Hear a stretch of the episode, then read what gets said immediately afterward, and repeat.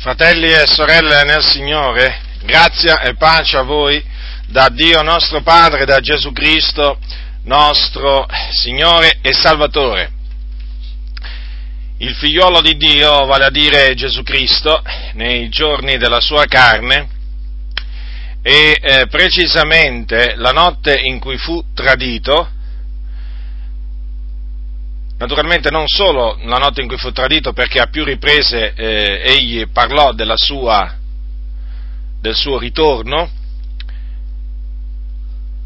ma io mi volevo appunto soffermare inizialmente su queste parole, volevo citare queste parole di Gesù pronunziate da Gesù la notte in cui fu tradito e che concernono il suo ritorno dal cielo, perché Gesù è in cielo alla destra di Dio Padre nei luoghi altissimi. Gesù disse al capitolo 14 di Giovanni, versetto 3, o meglio, dal versetto 2, leggerò al versetto 4: nella casa del Padre mio ci sono molte dimore, se no ve l'avrei detto. Io vo a prepararvi un luogo, e quando sarò andato e avrò preparato un luogo, tornerò e v'accoglierò presso di me, affinché dove sono io siate anche voi, e del dove io vo sapete anche la via. Queste parole dunque concernono il ritorno di Gesù Cristo dal cielo, perché, ripeto, Gesù Cristo è in cielo. Infatti quella notte poi fu tradito lui, fu arrestato, fu portato davanti al sinedrio giudaico, fu condannato come reo di morte per avere dichiarato di essere figlio di Dio, poi fu consegnato nelle mani di Pilato, il governatore della Giudea, e il popolo, gli abitanti di Gerusalemme a gran voce gridarono che volevano che Gesù fosse crocifisso, e questo chiesero a Pilato. Pilato acconsentì e lo fece prima flagellare e poi crocifiggere al Golgotha, in un posto, diciamo, leggermente fuori da Gerusalemme. E Gesù sulla croce del Calvario, dopo alcune ore di agonia, rese lo spirito, e dopodiché il suo corpo fu preso, fu posto in un sepolcro dove nessuno era stato mai posto prima.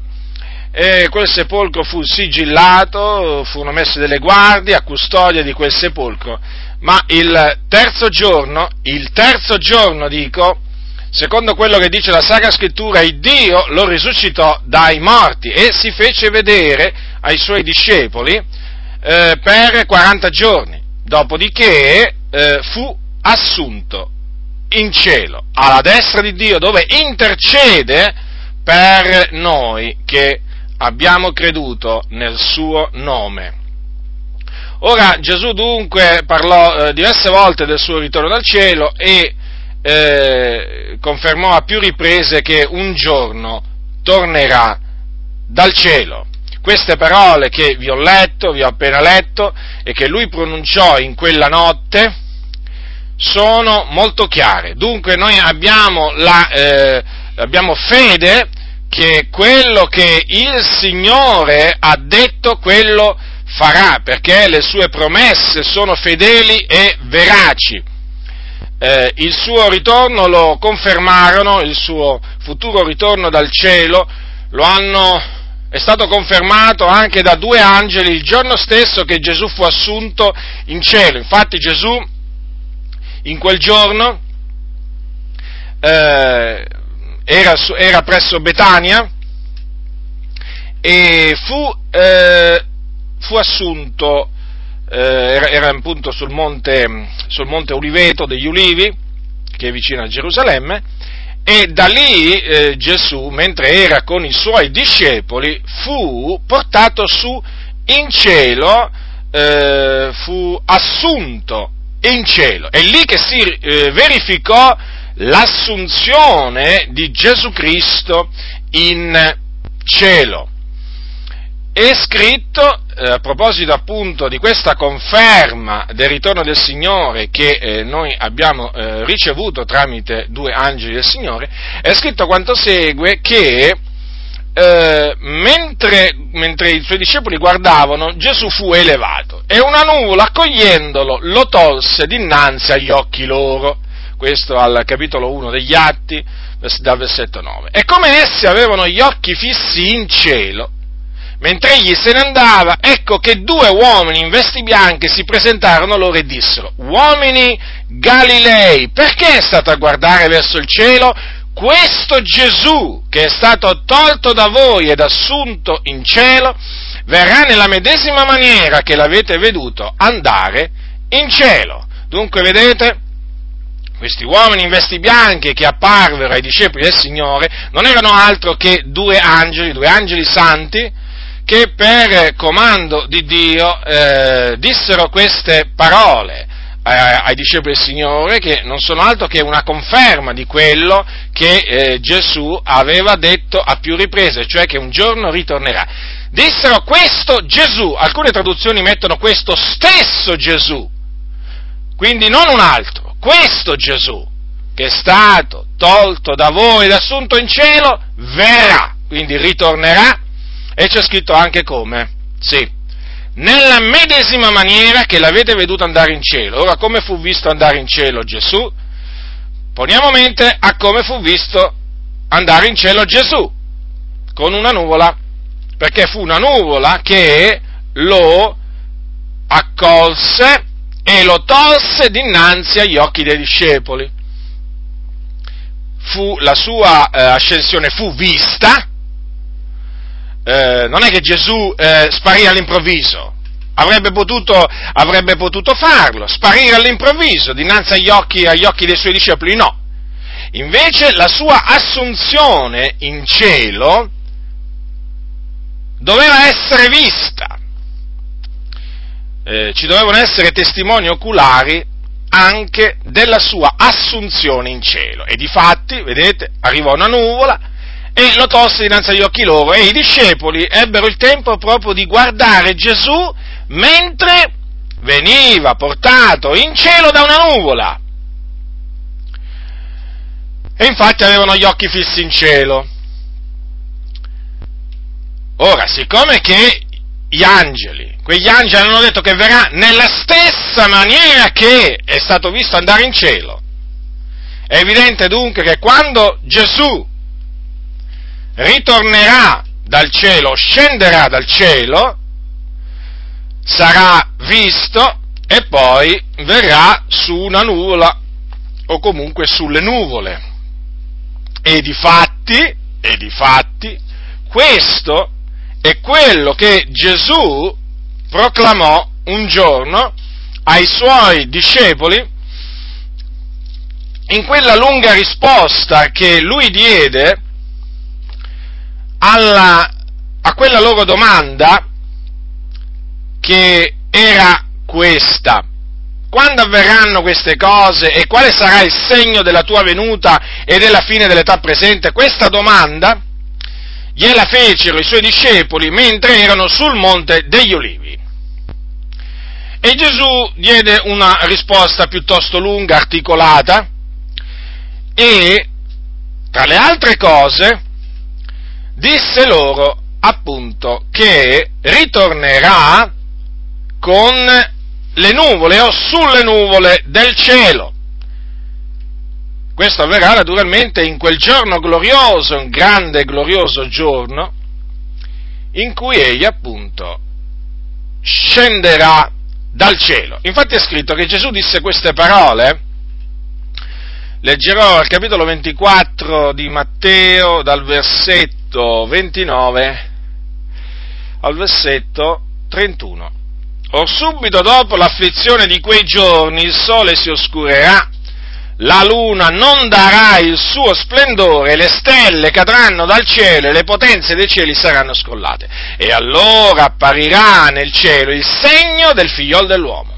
Ed allora tutte le tribù della terra faranno cordoglio e vedranno il Figlio dell'uomo venire sulle nuvole del cielo con gran potenza e gloria. E manderà i suoi angeli con gran suono di tromba a radunare i suoi eletti dai quattro venti, dall'un capo all'altro dei cieli. Dunque anche queste parole sono molto chiare. Il ritorno di Gesù Cristo, del Figliol dell'uomo, dal cielo sarà visibile a tutte le nazioni, a tutti gli uomini, difatti è scritto ogni occhio lo vedrà. Che cosa vedranno? Che cosa vedranno in cielo gli uomini? Innanzitutto il segno del Figlio dell'uomo. E poi vedranno il Figlio dell'uomo venire sulle nuvole del cielo con gran potenza e gloria. Lo vedranno. E che succederà quando Gesù verrà sulle nuvole del cielo? Avverrà che manderà i suoi angeli con gran suon di tromba a fare che cosa? A radunare i suoi eletti, quindi coloro che hanno creduto in Lui, li manderà a radunare dai quattro venti, dall'un capo all'altro dei cieli.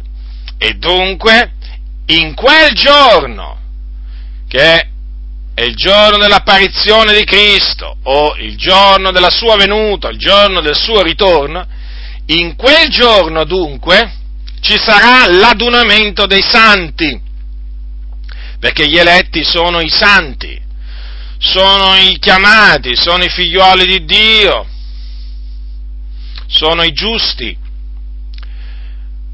Ora, quindi, stando così le cose, dunque, cioè che in quel giorno coloro che sono di Cristo saranno radunati con Cristo, in quel giorno avverrà la resurrezione dei morti in Cristo e il mutamento di coloro che saranno trovati viventi.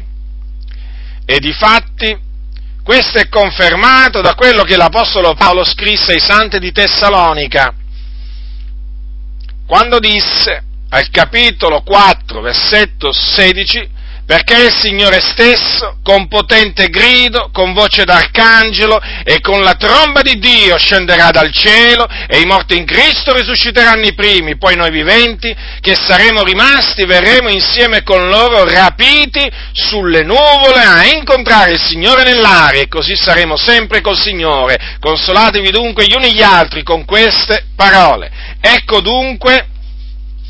Ecco dunque spiegato che cosa avverrà quando Gesù ritornerà. Avverrà il nostro adunamento con Lui. Infatti l'Apostolo Paolo così chiama il giorno del Signore. Lo chiama la venuta del Signore e il nostro adunamento, la venuta del Signore nostro Gesù Cristo e il nostro adunamento con Lui. È secondo Tessalonicesi, capitolo 2, versetto 1. Dunque noi sappiamo che Gesù ritornerà, sappiamo come ritornerà e sappiamo che cosa accadrà quando ritornerà. Naturalmente poi, tralascio di dire, non entro nel merito del fatto che quando poi Gesù ritornerà inizierà il millennio, cioè un regno di 1000 anni, un regno letterale di 1000 anni sulla faccia della terra, durante il quale Satana sarà legato, quindi impossibilitato a sedurre le nazioni, e durante questo regno, che sarà appunto un regno di pace e di giustizia, i santi regneranno con Cristo. Poi alla fine del millennio Satana sarà sciolto, uscirà per sedurre le nazioni ai quattro canti della terra, si raduneranno queste nazioni contro il campo dei santi e la città diletta, come è scritto appunto nell'Apocalisse, il campo dei santi e la città diletta, ma dal cielo discenderà del fuoco e li divorerà, e Satana poi sarà preso e gettato nello stagno ardente di fuoco e di zolfo, là sarà tormentato per l'eternità. Poi ci sarà naturalmente il giudizio finale, che sarà preceduto dalla scomparsa di questi cieli di questa terra, e quando ci sarà il giudizio finale risusciteranno tutti gli ingiusti che saranno giudicati secondo le loro opere, e coloro che non saranno trovati scritti nel libro della vita saranno gettati nello stagno ardente di fuoco e zolfo. Poi Dio creerà nuovi cieli e nuova terra, la nuova Gerusalemme poi scenderà sulla nuova terra. Ora, ma adesso io mi voglio concentrare sul ritorno del Signore, perché questo è l'argomento appunto che ho deciso di trattare in questa serata, in particolare la data del ritorno del Signore, perché vi stavo dicendo appunto, noi sappiamo che Gesù ritornerà, sappiamo in che maniera tornerà, sappiamo che cosa avverrà al suo ritorno e anche che cosa avverrà dopo il suo ritorno, ma non sappiamo il giorno, non sappiamo né il giorno e né l'ora del suo ritorno. A noi questo non c'è stato dato di conoscere. Difatti Gesù stesso a più riprese ha spiegato che non c'è dato di conoscere il giorno del suo ritorno. Infatti disse al capitolo 24 di Matteo, al versetto 36, ma quant'è a quel giorno e a quell'ora nessuno li sa, neppure gli angeli dei cieli, neppure il figliolo, ma il Padre solo. Poi c'è un altro passo, sempre sue parole, al versetto 44, disse, perciò anche voi siate pronti, perché nell'ora che non pensate il figliolo dell'uomo verrà. Quindi evidentemente, se verrà nell'ora che non pensiamo, evidentemente noi non la conosciamo quell'ora.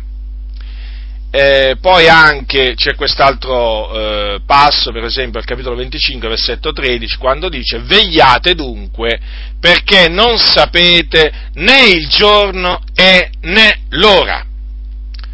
Dunque, ciò è qualcosa di occulto. Chiaramente il Signore ha detto quali sono le cose che precederanno il suo ritorno, però non ci ha lasciato detto né il giorno e né l'ora. Ecco perché dobbiamo vegliare. Il fatto è però che quantunque ci sono queste parole così chiare del Signore Gesù, cioè che quanto a quel giorno e a quell'ora nessuno li sa, che succede? Succede che ogni tanto qualcuno salta fuori, appare qualcuno che afferma di sapere la data del ritorno del Signore. Allora, generalmente quelli che cominciano a dire di sapere la data del ritorno del Signore, generalmente affermano che Gesù ritornerà in un tot giorno, in un certo giorno. Altri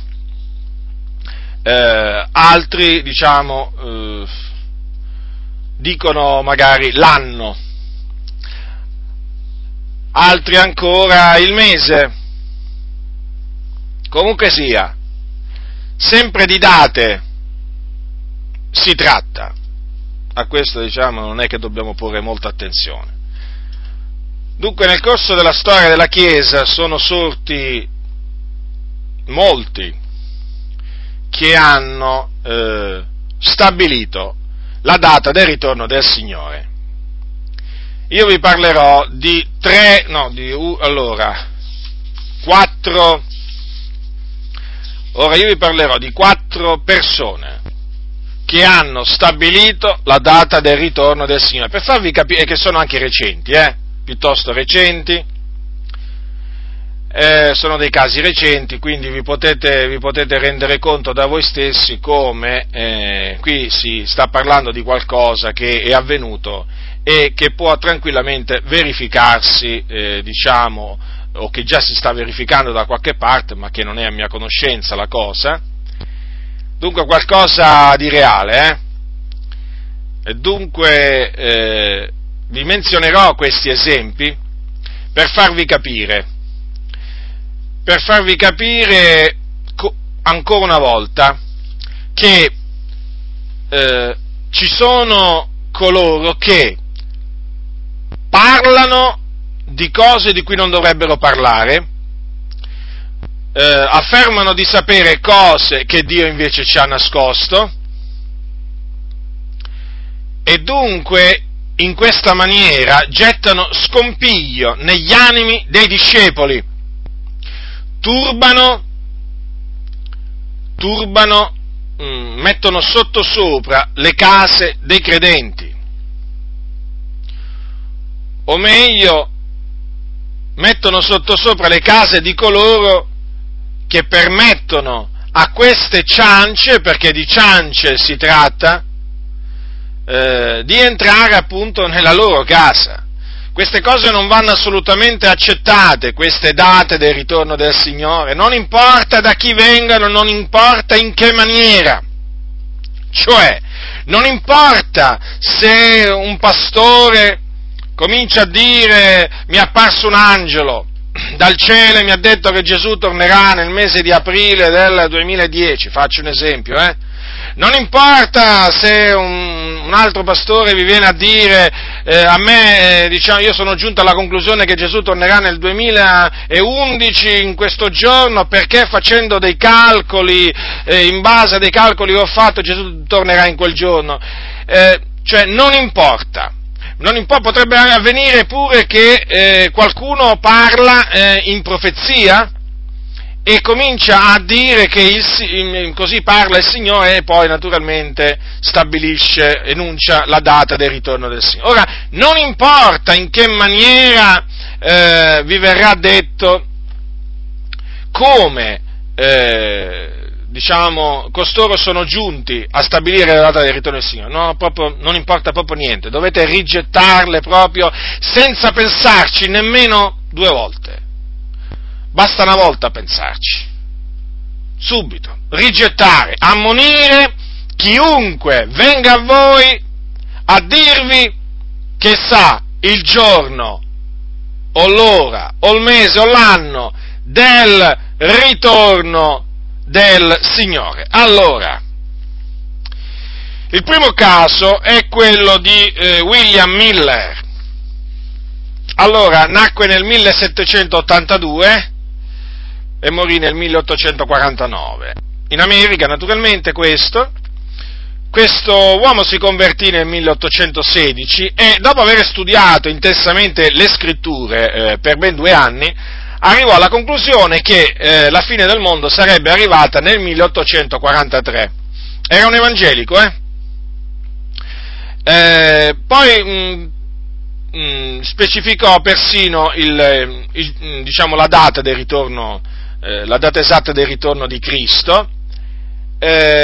Lui disse praticamente queste parole: io credo che il tempo può essere conosciuto da tutti coloro che desiderano capire ed essere pronti per la sua venuta. Io sono pienamente convinto che in un tempo fra il 21 marzo 1843 e il 21 marzo 1844, in base al modo dei giudei di computare il tempo, Cristo verrà e porterà tutti i suoi santi con lui e che poi ricompenserà ogni uomo a secondo di quel che sarà l'opera sua.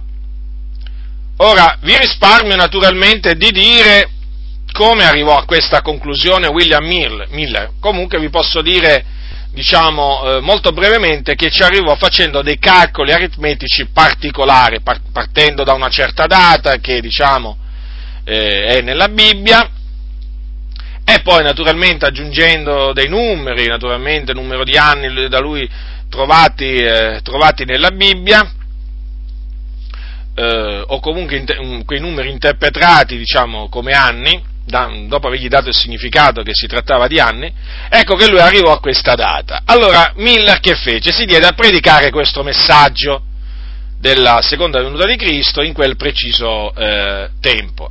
E migliaia di persone gli credettero, credenti, però Gesù non tornò in quel giorno, e naturalmente, in quel giorno fissato da William Miller, e naturalmente questo provocò una delusione enorme. Miller che fece? Riconobbe il suo errore, però lui persistette nel dire che il giorno del Signore era imminente. Infatti disse: confesso il mio errore, riconosco la mia delusione, comunque io credo ancora che il giorno del Signore è vicino, cioè alle porte. Vi esorto, fratelli miei, ad essere vigilanti, a non permettere che quel giorno venga su voi ignari. Ora, dopo questa mancata apparizione di Gesù in quell'anno, che cosa avvenne? Avvenne che uno dei collaboratori di Miller, un certo Samuel Snow, spostò la data del ritorno di Cristo all'autunno del 1844, precisamente al 22 ottobre di quell'anno. Perché? Perché quel giorno, in quell'anno, coincideva nel calendario ebraico con la celebrazione del giorno dell'espiazione, sarebbe lo Yom Kippur, il giorno più sacro nel calendario religioso degli ebrei. E che cosa avvenne? Molti dei seguaci di Miller accettarono questa nuova data e alla fine pure Miller l'accettò. Ora, questi sono resoconti storici, Come si approssimava a quel giorno, molti vendettero le loro proprietà, agricoltori lasciarono le loro raccolte, i loro campi non mietuti, alcuni che possedevano dei negozi li chiusero, perché tutti si prepararono in vista di quel grande evento. Ci furono gruppi di milleriti, così furono chiamati, che si radunarono nelle case o nei luoghi di riunione per aspettare il ritorno del Signore in quel giorno. Gli storici dicono che i seguaci di Miller si aggiravano intorno ai 50.000, considerate, 50.000 persone credenti delle varie denominazioni evangeliche in quel tempo, che credettero appunto che Gesù doveva tornare il 22 ottobre del 1844, ma in quel giorno, come era avvenuto precedentemente, il Signore non tornò. E anche qui ci fu una grande e grande delusione, tanto che molti poi abbandonarono la fede nel ritorno di Cristo, non ci credettero più che Gesù tornerà. Ora, per quanto riguarda questo William Miller, in base a quello che ci viene riferito, si oppose alle svariate stravaganti teorie che poi sorsero dopo il 22 ottobre 1844 per spiegare la delusione. Perché? Perché è chiaro che coloro che avevano sostenuto questa data a gran voce, che cosa fecero? Dettero una spiegazione particolare alla mancata apparizione di Cristo in quel giorno, perché ricorsero a uno stratagemma che è stato usato da moltissimi in questi casi e che viene tuttora usato da quelli che fanno appunto, stabiliscono le date del ritorno del Signore e poi Gesù non ritorna in quel giorno. Cioè, qual è lo stratagemma che fu usato? Cioè, quello di dire che la data era giusta, ma avevano aspettato la cosa sbagliata. Beh, è molto facile, naturalmente. È molto facile dire una cosa del genere. Dunque, la data, fu detto, no, la data era giusta, solo che abbiamo aspettato l'evento sbagliato, era un'altra cosa che si doveva verificare in quel giorno e che si è verificato. E qual è la cosa, come fu spiegato, allora, la mancata apparizione di Cristo in quel 22 ottobre 1844? Senza dilungarmi molto, però vi voglio dire, brevemente come lo spiegarono, in questa maniera. Lo spiegarono dicendo che in quel giorno, in effetti, era successo qualcosa in cielo. Gesù, guardate che cosa si inventarono, alcuni, e molti ci credettero e ci credono ancora oggi. Dissero che Gesù era passato dal luogo santo al luogo santissimo in cielo, e che in quel preciso giorno era iniziato un giudizio investigativo. Ora, io capisco che per alcuni queste cose naturalmente sono cose che magari di cui non ha mai sentito parlare, però queste cose sono avvenute. Ora, che cos'è questo giudizio investigativo? Consiste nell'esame delle azioni di coloro che sono scritti nel libro della vita, per decretare se sono degni di partecipare alla prima resurrezione, se sono già morti, e se sono pronti per la traslazione nel regno di Dio, invece, se ancora viventi. Dunque, tutto questo sarebbe iniziato il 22 ottobre 1844. Questa fu la spiegazione che fu data alla mancata apparizione di Cristo. E questa spiegazione sta alla base, o meglio all'origine, della Chiesa avventista del settimo giorno. Difatti, la dottrina del giudizio investigativo, che è collegata alla dottrina della purificazione del santuario, sono le due dottrine cardini di tutto l'avventismo del settimo giorno. Sono dottrine che non ha nessuna altra setta, perché gli avventisti sono una setta, che ne dicano molti pastori evangelici ignoranti, perché così sono, perché non sanno chi sono gli avventisti e li definiscono evangelici, quando di evangelico c'hanno veramente pochissimo. Se andassero a studiare le dottrine e la storia della Chiesa avventista, questi pastori evangelici, ignoranti, e che vogliono rimanere nell'ignoranza, e che se la prendono con coloro che vogliono, che non sono nell'ignoranza, se andassero a leggere la storia degli avventisti, l'avventismo del settimo giorno si fonda su una menzogna scaturita dalla mancata apparizione di Cristo il 22 ottobre 1844. Come vi stavo dicendo, la dottrina del giudizio investigativo e la dottrina della purificazione del santuario sono proprio delle dottrine cardini dell'avventismo. Loro ne vanno fieri, e infatti sono gli unici, perché dicono che sono gli unici che insegnano questa cosa. Infatti è vero, sono gli unici che insegnano questa menzogna.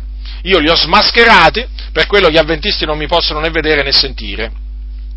Ma sono contento di averlo fatto, perché così tanti fratelli hanno aperto gli occhi su chi sono, hanno scoperto chi sono veramente gli avventisti del settimo giorno. E praticamente questa dottrina, questa eresia del giudizio investigativo, ha naturalmente andato a intaccare la dottrina della salvezza, perché praticamente loro dicono che quando uno crede nel Signore Gesù Cristo, i peccati gli vengono perdonati ma non cancellati. Come voi direte? Come? I peccati non vengono cancellati allora? Certo, secondo appunto gli avventisti del settimo giorno sarebbe così. Naturalmente si sbagliano grandemente. E quando è che verranno cancellati? Ma ce le dicono sempre gli avventisti queste cose, ci fanno sapere loro le cose. Verranno cancellati alla fine del giudizio investigativo. Voi vi rendete conto? E quando è che finirà il giudizio investigativo? Beh, subito detto, quando Gesù ritornerà dal cielo. Ora, perché loro credono che Gesù ritornerà dal cielo. Ora, vi rendete conto che cosa, gli avventisti insegnano? E tutto questo, naturalmente, perché hanno dovuto giustificare la mancata apparizione di Cristo. Piacesse al Signore veramente che gli avventisti riconoscessero di essere proprio stati vittima di un grande inganno. Naturalmente, artefice di questi inganni furono, più persone, tra cui la persona di maggiore spicco è la Ellen G. White, la cosiddetta profetessa degli avventisti, che ha scritto Il grande conflitto, per esempio, dove parla abbondantemente di questa dottrina del giudizio investigativo, proprio ciance, menzogne, assurdità, cose antibibliche proprio a non finire. Di lei dicono che i suoi scritti erano ispirati, che aveva lo spirito della profezia. Dunque gli avventisti, vedete, si considerano delle persone speciali, perché loro sono in possesso di un messaggio particolare. E difatti è vero, sì, sono proprio in possesso di un messaggio particolare, pieno di tante menzogne. Ora, questo naturalmente ve l'ho dovuto dire per farvi capire come l'avventismo del settimo giorno è strettamente collegato a questa falsa predizione fatta da William Miller, che cominciò da William Miller, sul ritorno del Signore. Perché, vedete, fratelli del Signore, un abisso chiama un altro abisso. Quando si cerca di giustificare un errore, o una eresia, ricordatevi che si introducono sempre altre eresie, altri errori, e così hanno fatto gli avventisti. Dunque, vedete, questo William Miller e poi naturalmente quell'altro che venne dopo, Samuel Snow, stabilirono la data del ritorno del Signore, e naturalmente rimasero svergognati, confusi, perché Gesù ha detto nessuno, quanto a quel giorno, a quell'ora nessuno li sa, e quindi nemmeno loro li sapevano, hanno fatto credere di sapere e sono rimasti confusi e svergognati. Ora, un altro di quelli che ha stabilito la data del ritorno del Signore è Joseph Smith, cioè Giuseppe Smith. Chi è Joseph Smith? Joseph Smith è il fondatore dei Mormoni, che poi alcuni in effetti non gli piace neppure essere chiamati Mormoni, perché il loro nome ufficiale è la Chiesa di Gesù Cristo dei Santi degli Ultimi Giorni. Più lungo non poteva essere. Voglio dire, guardate un po' qua che diciamo che nome lungo che c'hanno. Lo ripeto, Chiesa di Gesù Cristo dei Santi degli Ultimi Giorni, ma io li chiamo Mormoni, come naturalmente sono comunemente conosciuti. Allora, questo Joseph Smith, diciamo per un po' inquadrare il personaggio, un falso profeta naturalmente,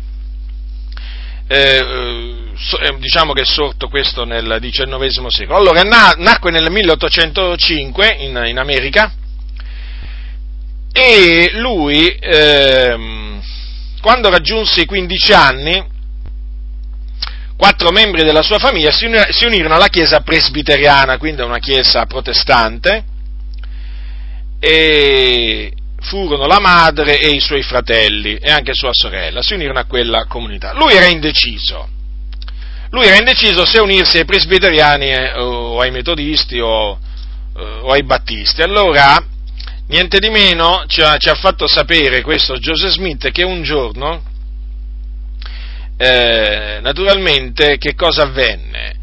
Avvenne che lui ebbe una visione, dice lui, fu nel 1820, queste cose naturalmente fanno parte della ignominosa storia dei Mormoni, e lui naturalmente afferma niente di meno che gli apparvero il Padre, il Figliolo e lo Spirito Santo, due personaggi, il Padre e il Figliolo. E niente di meno, gli fecero sapere, in questa visione, gli fu fatto sapere che quelle chiese erano un'abominazione nel cospetto di Dio. E lui naturalmente non si unì né ai presbiteriani, né ai metodisti, né ai battisti, ma fondò appunto la sua chiesa e appunto la setta dei Mormoni. Lui affermò di aver avuto molte visioni, diciamo, tra le altre cose stabilì la poligamia, per esempio, minacciando di maledizione sua moglie se non l'avrebbe accettata. Naturalmente c'era da aspettarselo questa minaccia, praticamente lui era un adultero e prendeva piacere nel commettere adulterio. E allora introdusse la poligamia dicendo che il Signore gli aveva rivelato che appunto così si doveva fare. Per farvi capire il personaggio vi dico queste cose. Ma la visione più importante, visione tra virgolette naturalmente perché si tratta qui di imposture, la visione più importante che ebbe Joseph Smith fu nel 1823, perché lui dice che gli apparve uno vestito di bianco, e gli apparve nella sua stanza da letto e gli disse questo qua che era un messaggero mandato da Dio, il suo nome era Moroni, e Smith affermò che questo Moroni gli disse che Dio gli aveva un'opera da fargli compiere, e questo Moroni gli disse che esisteva un libro nascosto. Ascoltate, perché qui naturalmente c'è la storia di come è venuta alla luce poi il Libro di Mormon. Allora, questo Moroni gli disse che esisteva un libro nascosto, che era scritto su delle tavole d'oro, e in questo libro c'era niente di meno che il resoconto degli abitanti del continente americano e della loro origine. E questo Moroni gli disse anche che in queste, libro c'era contenuta la pienezza del Vangelo eterno, tale quale era stato consegnato dal Salvatore a quegli antichi abitanti.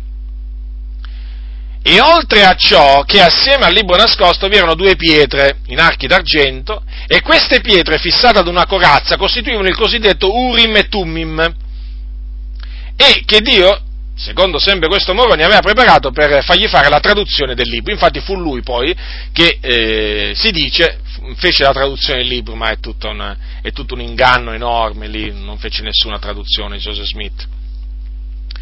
E poi naturalmente qui si parla mi vorrei soffermare su questo fatto della pienezza del Vangelo eterno, tale quale era stato consegnato da Gesù a quegli antichi abitanti, perché i mormoni insegnano che Gesù se ne andò in America, praticamente dopo che si è conclusa la storia come noi la conosciamo nella Bibbia. Gesù è andato là in America e è apparso a delle popolazioni e ha insegnato lì delle cose, ha fatto dei miracoli, insomma ha fatto parecchie cose, e gli insegnamenti che Gesù avrebbe dato in America, sul continente americano, costituiscono la cosiddetta pienezza del Vangelo eterno, che c'hanno solo i mormoni, naturalmente. Beh, mi pare ovvio, chiaramente sono delle menzogne, fanno dire a Gesù, il libro di Mormon è proprio pieno di menzogne dall'inizio alla fine, fanno dire a Gesù delle cose che contraddicono quelle che Gesù ha detto quando era in Israele. È evidente dunque che quello che Joseph Smith affermò era tutto falso. Dunque poi, quando arrivò a un certo anno, sempre questo Moroni gli disse appunto di prendere queste, che era giunta l'ora di impossessarsi delle tavole dell'Urim e del Tumim, e quindi allora ci viene fatto sapere che Joseph Smith cominciò la traduzione di queste tavole, e la traduzione di queste tavole costituisce il Libro di Mormon, che appunto fu stampato e pubblicato nel 1830, e badate bene che questo Libro di Mormon è il libro più importante che esiste sulla faccia della terra per i mormoni, perché appunto contiene la pienezza del Vangelo. In altre parole, la Bibbia non è sufficiente per i mormoni. Ci vuole il Libro di Mormon, e senza il Libro di Mormon la Bibbia è incompleta. Voi vi rendete conto quanto, che questo Joseph Smith era un impostore. E dunque nel 1830 poi Joseph Smith, nello stato di New York, fondò la Chiesa di Gesù Cristo dei Santi degli Ultimi Giorni, che come gli avventisti conta diversi milioni in tutto il mondo, sono tutte e due originari in America. Queste due sette contano milioni di adepti. Allora, questo Joseph Smith, vi dico pure come è morto, per farvi capire. Praticamente è successo che, siccome che i mormoni si spostavano con delle carovane, avvenne che a un certo punto si spostarono nell'Illinois, a Commerce, che appunto Smith chiamò Nauvoo.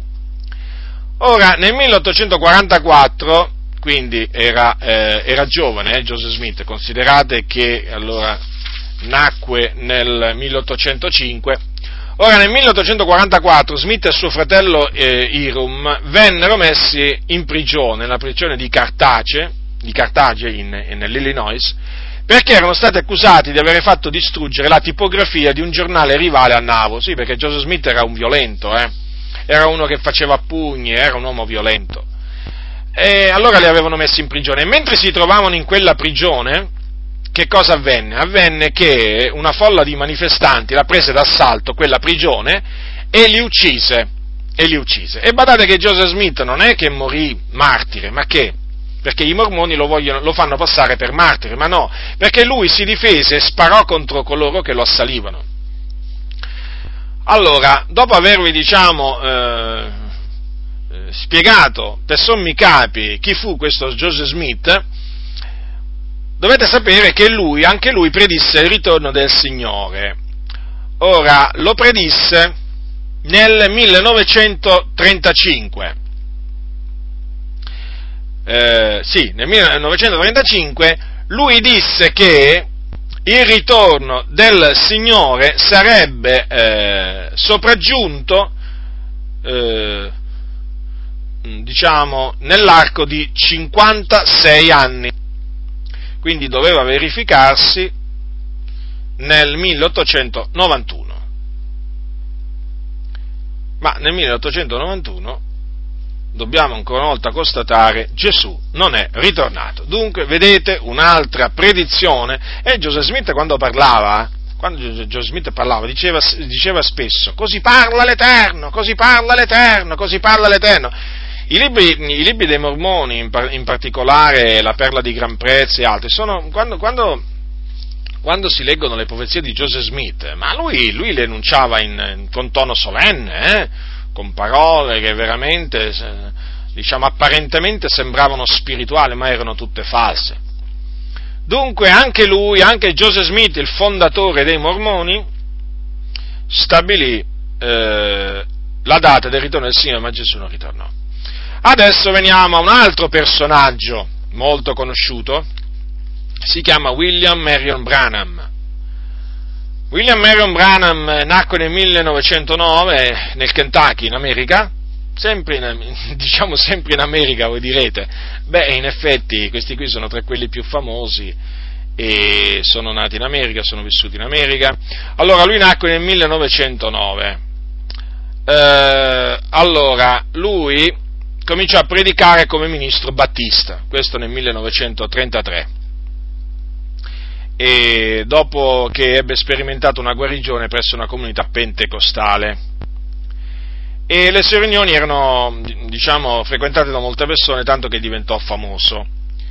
Nel 1946 Branham affermò di aver avuto una visione da parte di Dio in cui gli era apparso un messaggero di Dio che gli aveva dato il potere di guarire gli ammalati, e lui cominciò a tenere delle riunioni, e in effetti ci furono delle guarigioni nelle sue riunioni.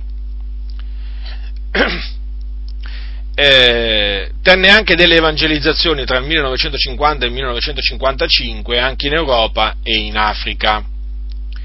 Per inciso, vi vorrei fare presente che Branham è venuto pure a Roma, adesso non ricordo esattamente l'anno, comunque quello che mi ricordo è che fu fatto predicare da Roberto Bracco nella comunità che si riuniva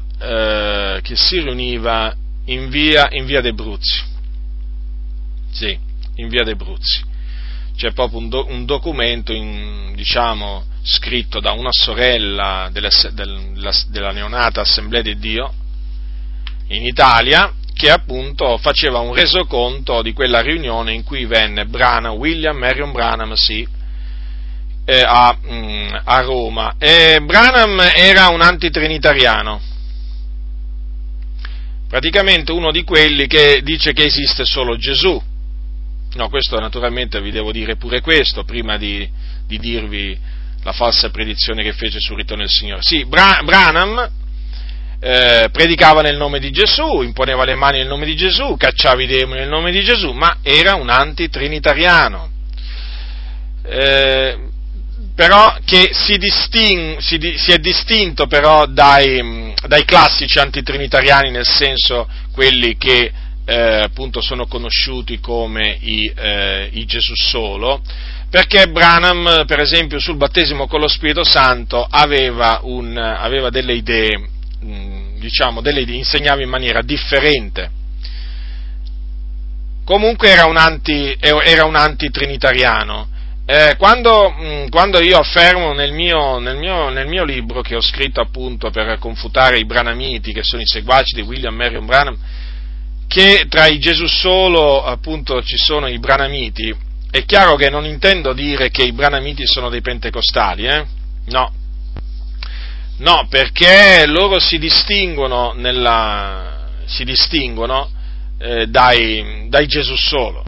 Si distinguono per molte cose, e ripeto, anche per quanto riguarda la dottrina sul battesimo con lo Spirito Santo. Però io i branamiti li ho accomunati con i Gesù solo perché una delle dottrine fondamentali sia dei branamiti che appunto dei pentecostali antitrinitariani è quella che dice che esiste solo Gesù. È l'eresia molto molto antica, dei primi secoli dopo Cristo, che dice che esiste solo Gesù, la divinità è composta solo da una persona, e questa persona è Gesù Cristo, che praticamente prima si è manifestato come Dio Padre, poi come Figliolo e poi come Spirito Santo. Non esiste la Trinità, praticamente, una Trinità di persone secondo costoro non esiste, e anche per Branham non esisteva, e per i branamiti di conseguenza, non esiste una Trinità di persone. Queste naturalmente dicono le solite cose, che è una dottrina pagana, una dottrina antibiblica, che è stata generata dal diavolo, insomma, le solite ciance. Noi sappiamo naturalmente che la dottrina della Trinità, quantunque la parola Trinità non sia scritta nella Bibbia, è una dottrina biblica ampiamente confermata dalla parola del Signore.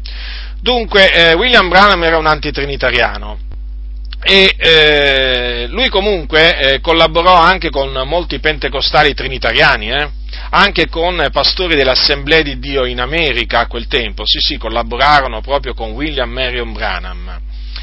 E il fatto è che quando lui cominciò a predicare apertamente contro la Trinità, molti lo lasciarono, molti pentecostali. Non solo perché lui aveva cominciato a predicare apertamente contro la Trinità, ma anche perché aveva cominciato a definire il denominazionalismo il marchio della bestia. Praticamente, secondo Branham, chi apparteneva a una denominazione era marchiata, aveva il marchio della bestia.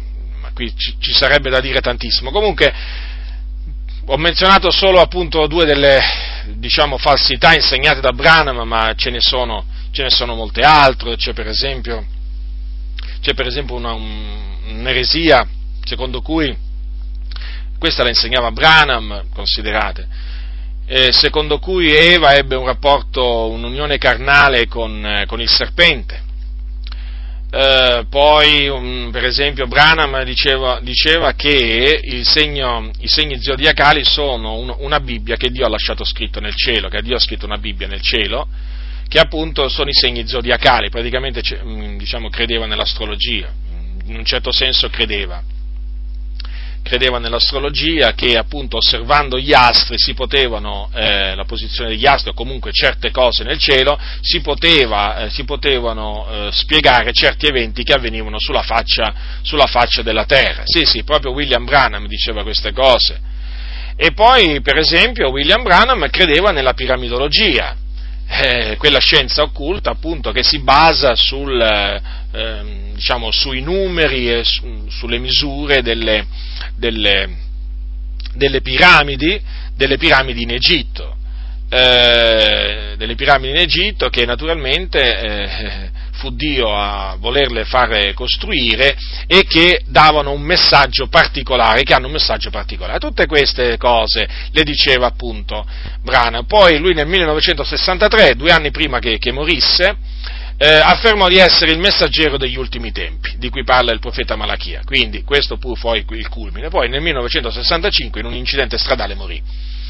Ora ecco, veniamo adesso alla predizione che fece William Branham sul ritorno del Signore. Nel suo libro esposto sulle 7 epoche della Chiesa, Branham che cosa ha fatto? Prendendo lo spunto dalle 7 chiese dell'Apocalisse, lui ha diviso la storia della Chiesa in 7 epoche. Ora, naturalmente, da questo punto di vista non è che c'è niente di nuovo, perché questa è una cosa che hanno fatto in tanti, anzi devo dire che purtroppo in molte chiese pentecostali trinitariane questo viene anche fatto, ed è una cosa sbagliata interpretare le 7 chiese dell'Apocalisse in 7 epoche, perché non siamo nella maniera più assoluta autorizzati a fare una cosa del genere. Quelle sono 7 chiese che esistevano in Asia a quel tempo, punto e basta.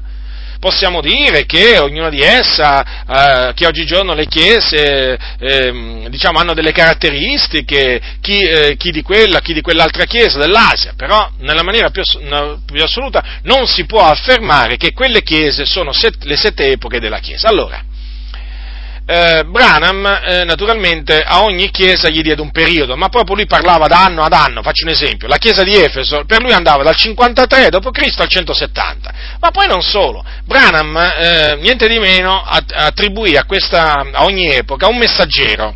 Per esempio, il messaggero di questa epoca della chiesa di Efeso fu Paolo da Tarso. Rendetevi conto che cosa arrivava a insegnare Branham. Qualcuno dirà, ma com'è possibile che la gente creda a queste favole? Beh, non è che c'è da meravigliarsi, non è che tra le chiese pentecostali di favole non ne vengono raccontate, non ne vengono insegnate, anche quelle vengono credute. Naturalmente ci sono gli spiriti seduttori all'opera e chi fa spazio a questi spiriti seduttori poi fa spazio a queste falsità. Ora, per quanto riguarda l'ultima chiesa, appunto la chiesa di Laodicea, ecco che cosa appunto Branham dice. Allora, naturalmente rappresenta l'ultima epoca e lui che cosa ha detto? Ha detto queste parole. Allora, innanzitutto, che iniziava nel 1906, attenzione, attorno al 1906. L'ultima epoca della Chiesa, che corrisponde alla Chiesa di Laodicea. Allora, che cosa ha scritto Branham nel suo libro esposto sulle 7 epoche della Chiesa? Ha scritto queste parole, inizio della citazione. L'epoca della Chiesa di Laodicea ebbe inizio alla svolta del XX secolo, cioè pressappoco nel 1906, quanto durerà? Quale servitore di Dio che ha avuto una moltitudine di visioni dal Signore e delle quali nessuna ha mai fallito, permettetemi di dire in anticipo, non ho detto profetizzare, bensì dire anticipatamente, che questa epoca terminerà intorno al 1977. Fine della citazione. Questo è a pagina 432 di questo libro, che prima vi ho detto. Ora, che cosa vuole dire Branham con questo? Che Cristo sarebbe tornato per quell'anno. Infatti lui più avanti dice queste parole, inizio della citazione: sebbene molti penseranno che non si dovrebbe osare pronunciare simile affermazione così piena di responsabilità, poiché Gesù ha detto che nessuno sa né il giorno né l'ora, mantengo la validità di tale predizione, anche se sono passati già 30 anni dal giorno in cui ebbi tali visioni. Infatti Gesù non ha detto che nessuno poteva conoscere l'anno, il mese o la settimana in cui avrebbe luogo il suo ritorno.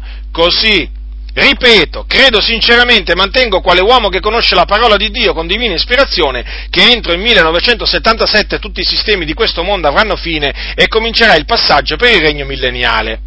Fine della citazione, a pagina 434. Naturalmente, come potete ben vedere, questa predizione che ha fatto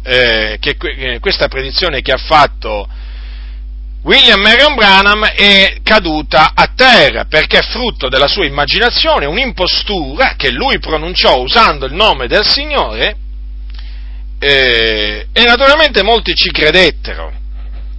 Dunque fece anche qui una data precisa e vedete, diciamo, ha usato 2 stratagemmi lui, ha usato 2 sofismi, perché era un uomo molto furbo, bisogna dire.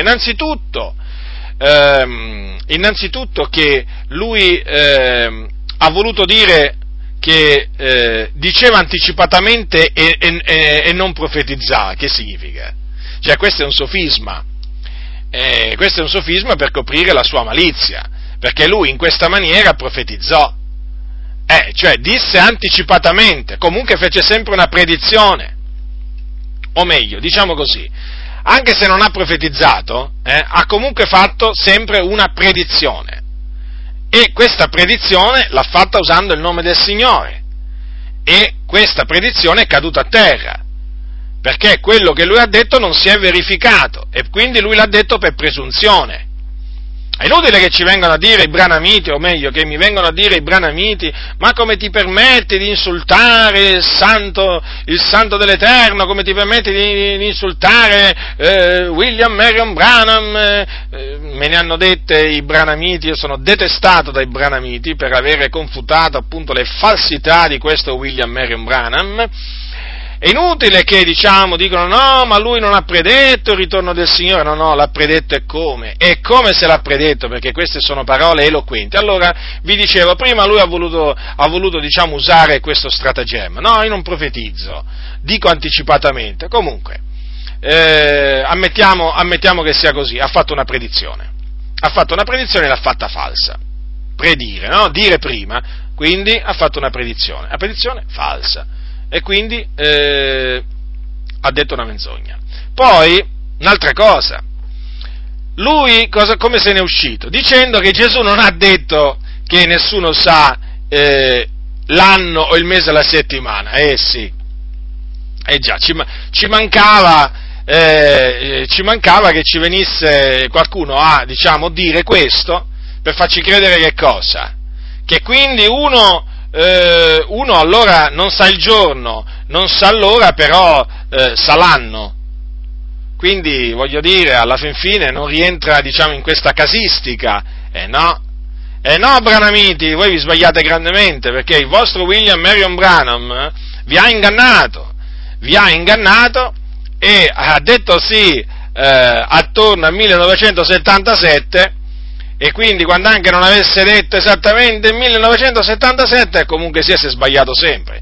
Mettiamo caso anche che, il periodo andava dal 77 all'80, mettiamo caso, tempo di 3 anni, spazio di 3 anni, si doveva verificare il Signore, ma comunque sia, sempre una falsa predizione ha fatto, e quindi sempre di una impostura si tratta.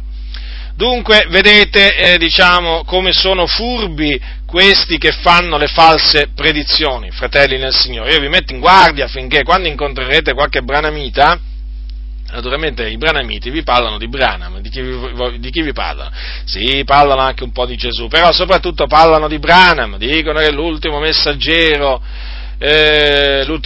niente di meno. Alcuni dicono che è Elia che doveva venire, insomma hanno detto di tutto e di più di questo brano. C'è proprio il culto della personalità di Branham tra i branamiti. Sono veramente tremendamente settari. Comunque, adesso passerò a un'altra persona che ha fatto una falsa predizione. E questo è più vicino a noi, perché è un italiano, è un pastore pentecostale piuttosto conosciuto in Italia, e si chiama Carlo Fumagalli.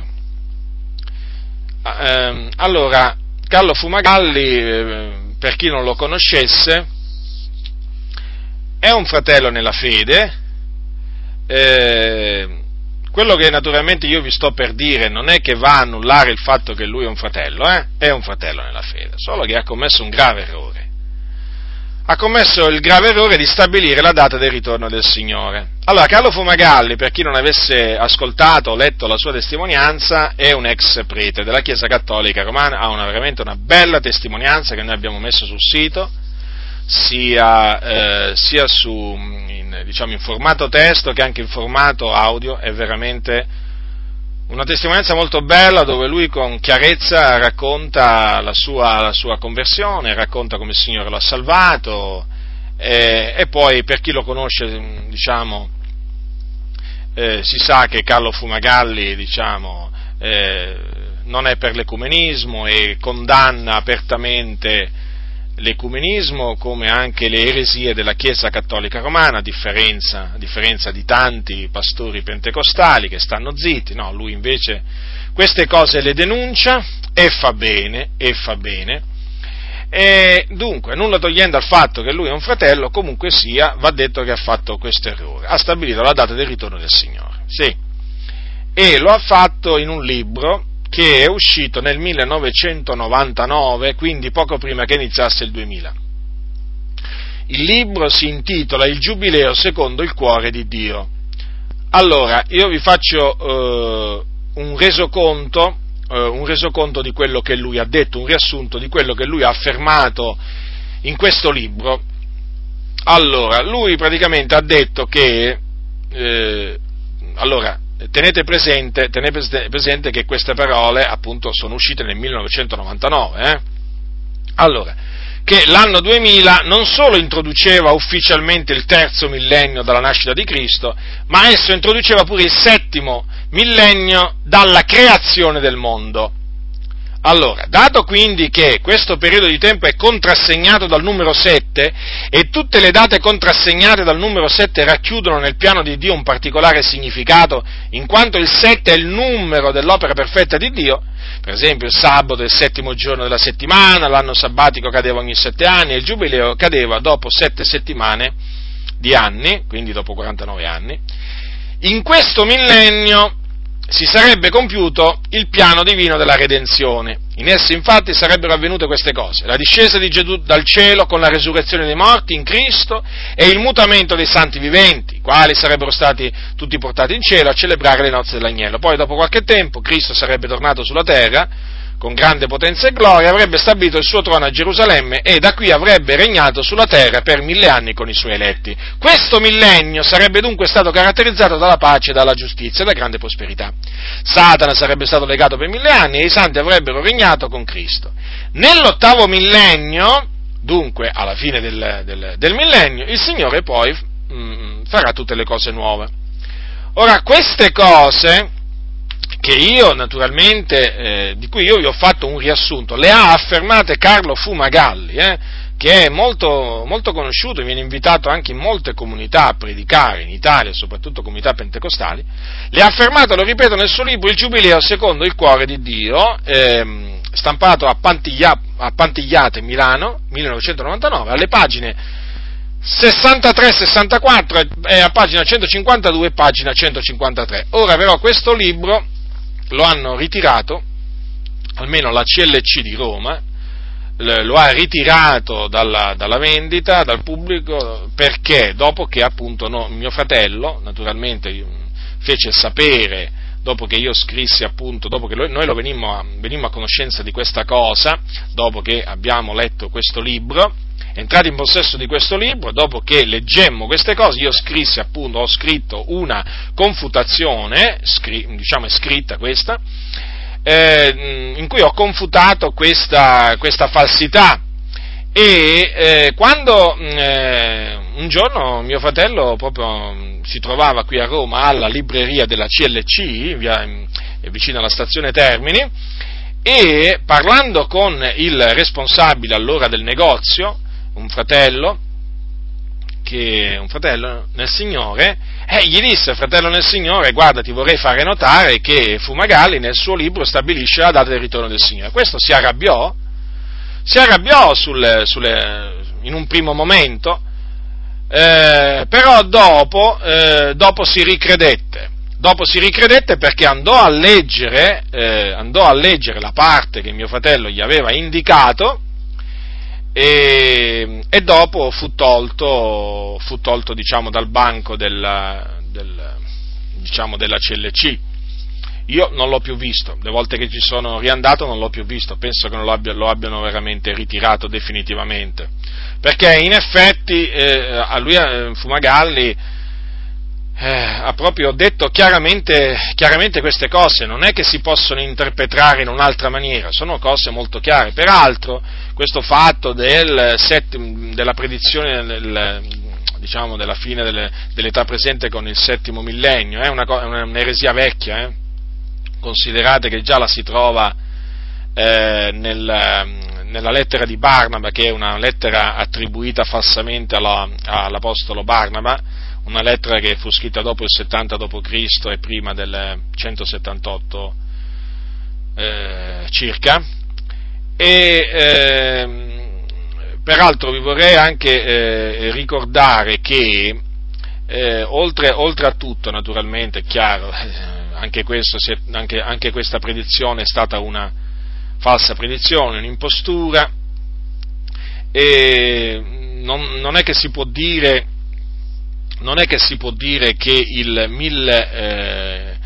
2000 è stato l'inizio del settimo millennio, perché in effetti non lo possiamo dire con certezza. Si può fare, facendo dei calcoli, si può affermare che il mondo fu creato attorno al 4000 avanti Cristo, però c'è un'altra cosa che va detta, che secondo gli ebrei, che contano gli anni a partire dalla creazione, infatti gli ebrei, anche sui giornali che ci sono, loro portano sempre in primo piano l'anno dalla creazione.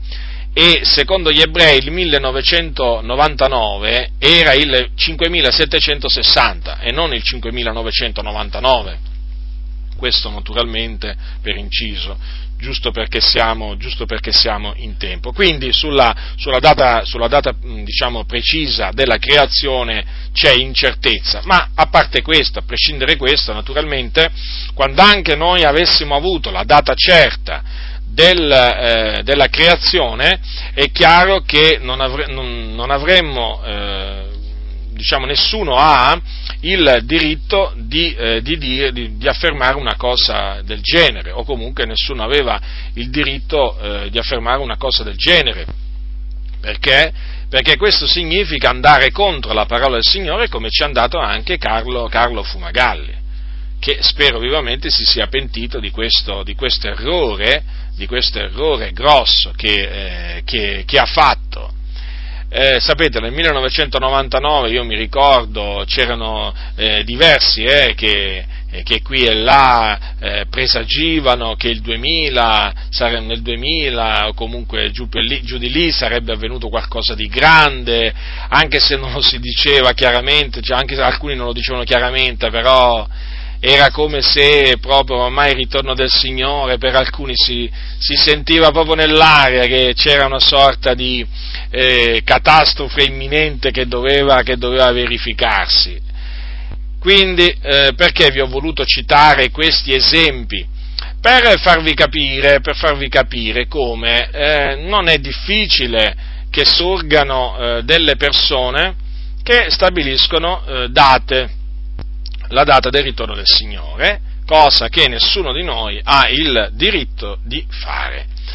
Ma oltre ad esserci quelli che stabiliscono la data del ritorno del Signore, ci sono anche coloro che fanno un'altra cosa ugualmente dannosa, ugualmente sbagliata, che è quella di dare il ritorno del Signore come imminente. Ora, vi ricordo che il termine imminente significa che sporge, che sovrasta, che quando si dice che una cosa è un evento è imminente, si vuole dire che la cosa può accadere, che quell'evento può accadere da un momento all'altro. Ora,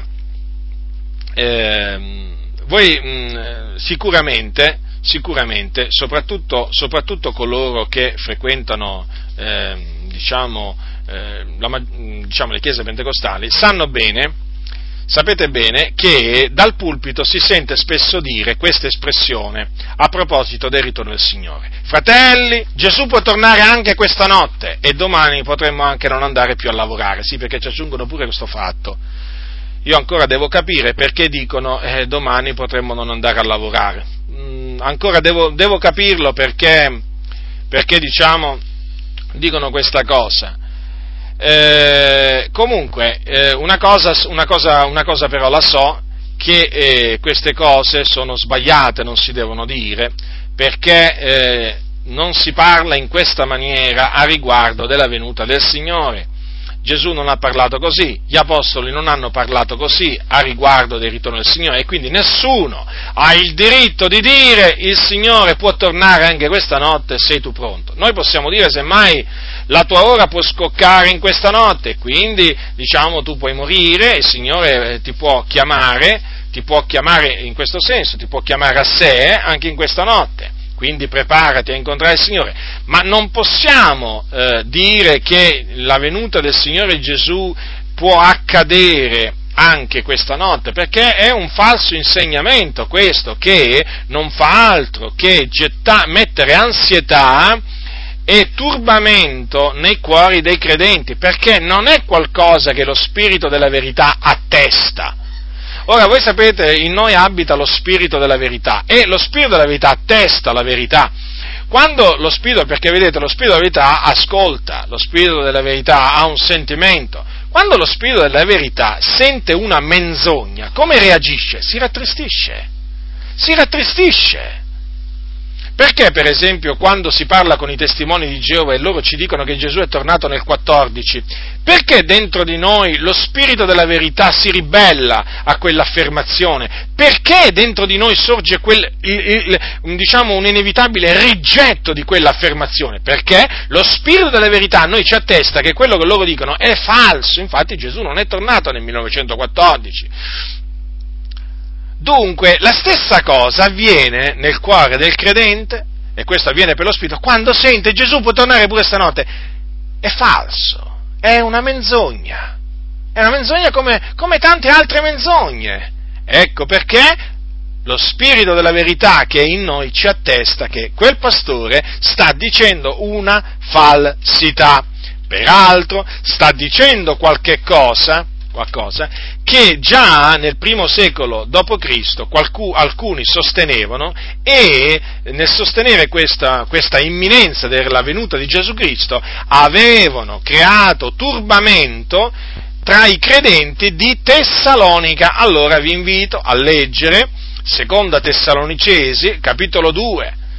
Allora, questo naturalmente è in risposta a coloro che imperterriti insistono con una sfacciataggine enorme a dire pubblicamente Gesù può tornare pure stanotte. Capitolo 2 di Secondo Tessalonicesi, dal versetto 1, leggerò dal versetto 1 al versetto 4. Ora, fratelli, circa la venuta del Signore nostro Gesù Cristo e il nostro adunamento con Lui, vi preghiamo di non lasciarvi così presto travolgere la mente, né turbare sia da ispirazioni, sia da discorsi, sia da qualche epistola data come nostra, quasi che il giorno del Signore fosse imminente.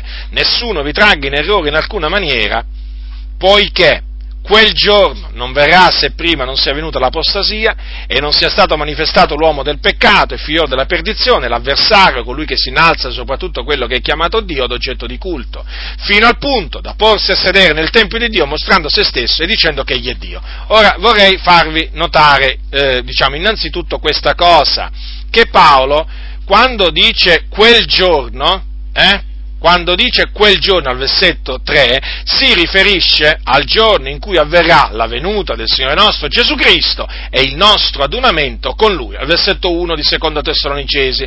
Quindi la venuta di Cristo e il nostro adunamento con Lui sono messi assieme, e sono il giorno del Signore. Ora, che cosa era accaduto a Tessalonica? Che c'erano alcuni che turbavano la fratellanza tramite discorsi, ispirazioni, certo, perché si dicono ispirati. Avete visto prima William Branham, no? Si diceva ispirato, no? Si proclamava ispirato. E poi non solo, c'erano anche alcuni che avevano messo in circolazione delle epistole, qualche epistola, naturalmente a nome di Paolo, quando Paolo quell'epistola non l'aveva, o comunque a nome degli apostoli, quando gli apostoli non avevano assolutamente scritto questa epistola. E che cosa sostenevano costoro? Che il giorno del Signore era imminente, quindi poteva succedere da un momento all'altro. Badate, non è come hanno tradotto alcune versioni, come se fosse già tornato, perché in alcune versioni hanno modificato questa diciamo, queste parole, per esempio, sì, perché naturalmente adesso pensano naturalmente in questa maniera di essere corsi ai ripari. Per esempio, seconda Tessalonicesi, nella nuova riveduta è stato tradotto così questa espressione, come se il giorno del Signore fosse già presente. Notate dunque come cambia totalmente la traduzione. Allora, questi credenti erano rimasti turbati. Allora l'apostolo Paolo gli ha detto: nessuno vi tragga in alcuna maniera. Perché? Perché quel giorno deve essere preceduto da due eventi fondamentali: l'apostasia, la venuta dell'apostasia, che è l'abbandono della fede da parte di molti credenti, e poi la manifestazione dell'anticristo, che è chiamato il figlio della perdizione, l'avversario. Ora, è evidente dunque che il giorno del Signore, o la venuta di Cristo e il nostro adunamento con Lui, non può essere definito imminente. Perché? Perché prima appunto che si verifica, devono accadere queste cose, e siccome che queste cose non sono ancora avvenute, non si può dire che il giorno del Signore è imminente, o che il Signore può venire anche in questa notte. L'apostolo non parlava così. Avete notato? Cosa dice l'apostolo? Quel giorno, quindi, in altre parole, Paolo ha detto così: Cristo non tornerà e noi non saremo adunati con lui fino a che, se prima non sia venuta l'apostasia e non sia stato manifestato l'uomo del peccato. Ecco perché appunto la Sacra Scrittura insegna che la Chiesa passerà la grande tribolazione, proprio perché la tribolazione per la Chiesa, questa grande tribolazione sarà prodotta dalla persecuzione che ordirà, scatenerà il figlio della perdizione contro la Chiesa, appunto contro i santi che saranno sulla faccia della terra. Allora, anche questo è un errore, e non è un errore da poco, fratelli, non è un errore da poco. Io vi metto in guardia da tutti questi pastori che dal pulpito, lo ripeto, imperterriti, con una sfacciataggine, una grande sfacciataggine, dicono: Gesù può tornare anche questa notte. Ma perché non dicono che Gesù tornerà dopo che sarà venuta l'apostasia, dopo che sarà stato manifestato l'uomo del peccato? Perché non parlano in questa maniera? Perché mettere nei credenti questa idea che Gesù può tornare da un momento all'altro? È sbagliata, è completamente sbagliata. Gli apostoli, voi potete prendere tutte le epistole degli apostoli, non parlavano in questi termini.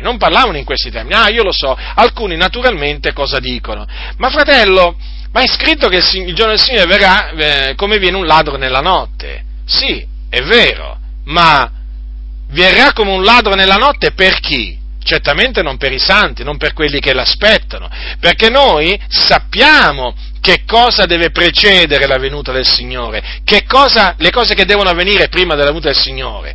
E infatti noi lo stiamo aspettando, ma coloro che giacciono nelle tenebre non sanno che il Signore deve ritornare, per cui quel giorno per loro verrà all'improvviso come un laccio sopra di loro, appunto come viene un ladro nella notte. Infatti leggiamo in Primo Tessalonicesi, vi voglio spiegare, queste parole che vengono prese da questi pastori a sostegno di questa loro espressione. Allora, noi sappiamo che la Bibbia non contraddice la Bibbia, anzi noi sappiamo che la Bibbia spiega la Bibbia.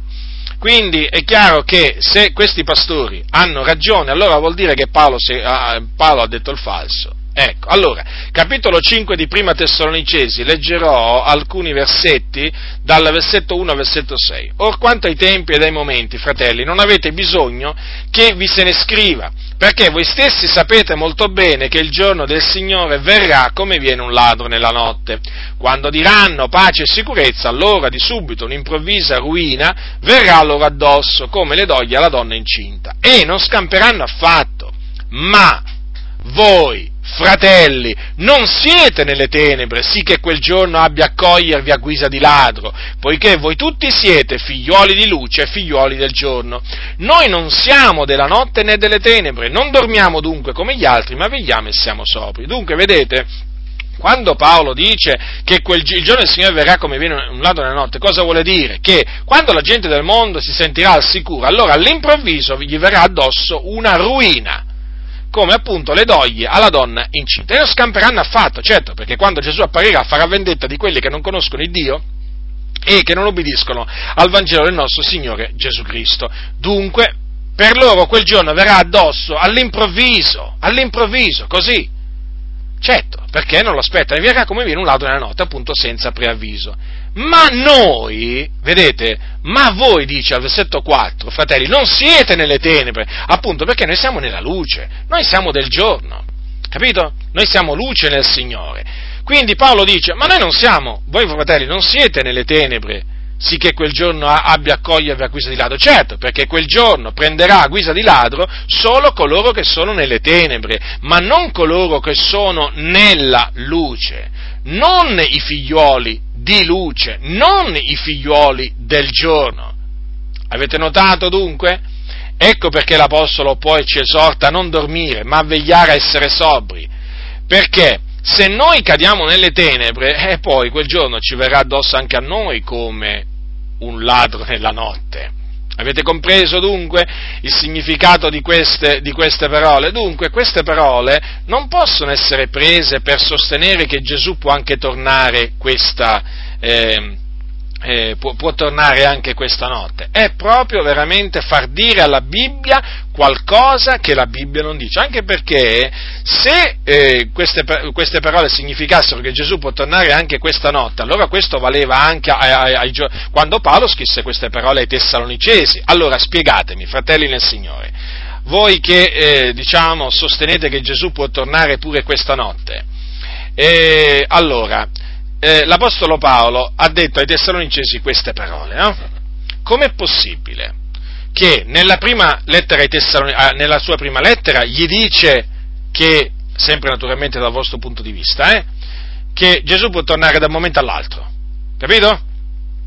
E poi nella sua seconda lettera ai Tessalonicesi gli dice: nessuno vi tragga in errore in alcuna maniera, perché quel giorno non verrà se prima non sia venuta l'apostasia e non sia stato manifestato l'uomo del peccato. Allora, c'è qualcosa che non va, c'è qualcosa che non quadra, naturalmente in base alle cose che voi dite. Certo che c'è qualcosa che non quadra, perché non può essere così, non può essere questo il significato, perché se fosse questo il significato, che il giorno del Signore verrà come viene un ladro nella notte, Paolo si sarebbe contraddetto, ma Paolo non si è contraddetto.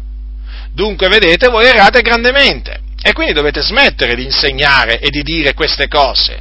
Dovete dire, Gesù verrà dopo che sarà venuta l'apostasia e sia stato manifestato l'uomo del peccato. Ma è così difficile?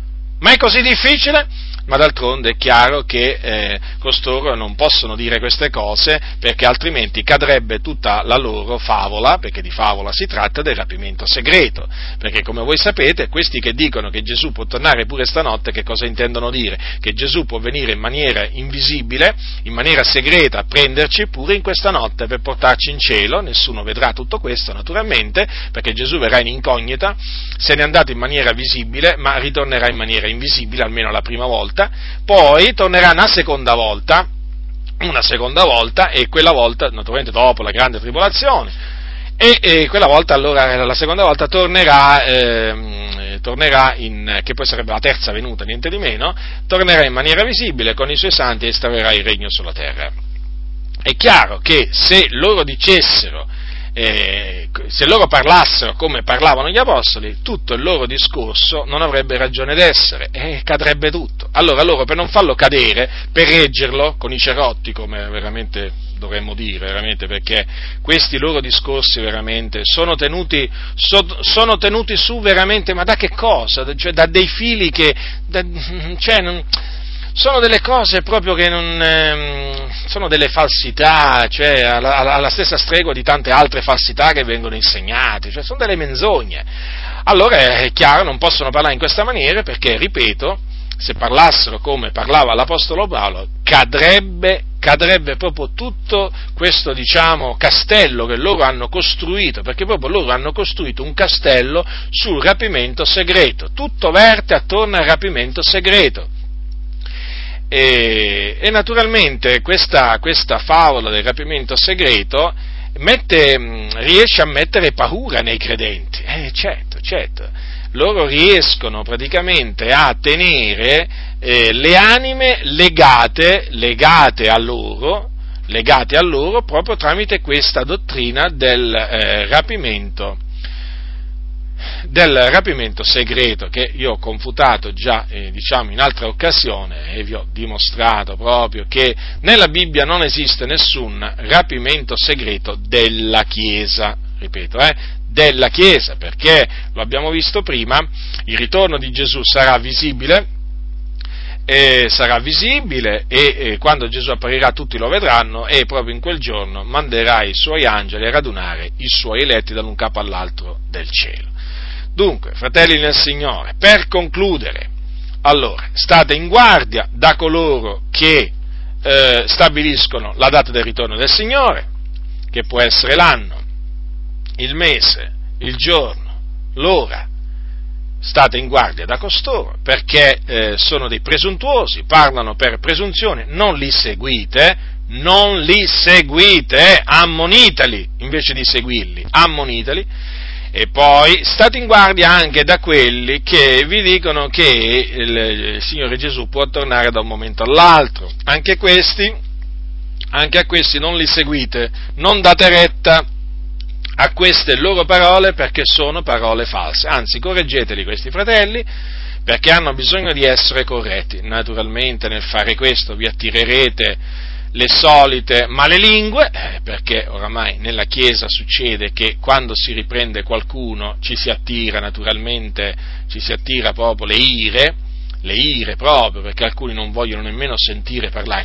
Ormai con certi credenti non si può più parlare, attenzione, non si può parlare delle cose del Signore, certo, perché di altre cose si può parlare, sì. Si può parlare della squadra di calcio, si può parlare del lavoro, si può parlare pure di politica, e in certi casi anche di altri argomenti frivoli, ma delle cose del Signore non si può parlare con certi credenti. No, no, c'hanno le orecchie chiuse, c'hanno le orecchie turate, vietato, proprio ce l'hanno proprio scritto in fronte: tu con me non devi parlare delle cose del Signore. Non t'azzardare. E infatti si vede, nel momento in cui tu cominci, l'aria si fa pesante, cominci a notare degli strani atteggiamenti, la persona diventa impaziente, la persona sembra che non ci abbia più tempo, purtroppo questo avviene nella fratellanza, e quando naturalmente, meno che meno, poi quando lo riprendi, cosa succede? Lì veramente sbotta, scoppia, e lì veramente può accadere di tutto.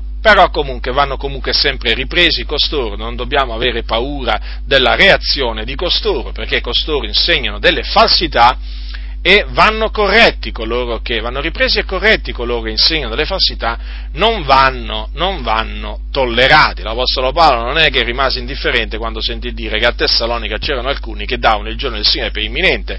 Non capisco perché noi dobbiamo rimanere indifferenti e permettere a costoro di dire queste falsità. Dobbiamo anche noi dire ai fratelli: nessuno di costoro vi tragga in errore in alcuna maniera, poiché quel giorno non verrà se prima non sia venuta l'apostasia e non sia stato manifestato l'uomo del peccato. Dunque, fratelli nel Signore, naturalmente il fatto che noi non conosciamo né il giorno né l'ora del ritorno del Signore naturalmente ci deve spingere a vegliare, e d'altronde infatti Gesù disse: siate pronti, vegliate. E sì, dobbiamo essere pronti a incontrare il Signore quando tornerà, e si è pronti solo se si dimora in Cristo e se Cristo dimora in noi, e quindi se si osservano i Suoi comandamenti. Ecco perché la Bibbia dice: temi Dio, osserva i Suoi comandamenti, perché questo è il tutto dell'uomo. Sì, proprio questo è il tutto, come diceva anche l'Apostolo Paolo: l'osservanza dei comandamenti di Dio è tutto.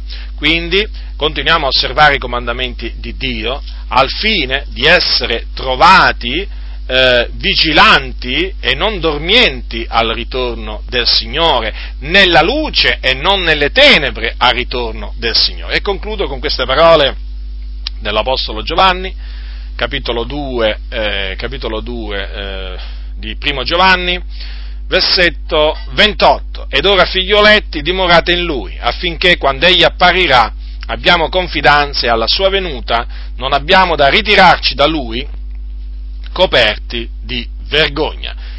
Il Signore Gesù tornerà, dobbiamo essere pazienti fino alla Sua venuta, come dice: se tarda aspettalo, perché per certo verrà. Egli verrà, lo dobbiamo aspettare con fede e con pazienza, e naturalmente santificandoci.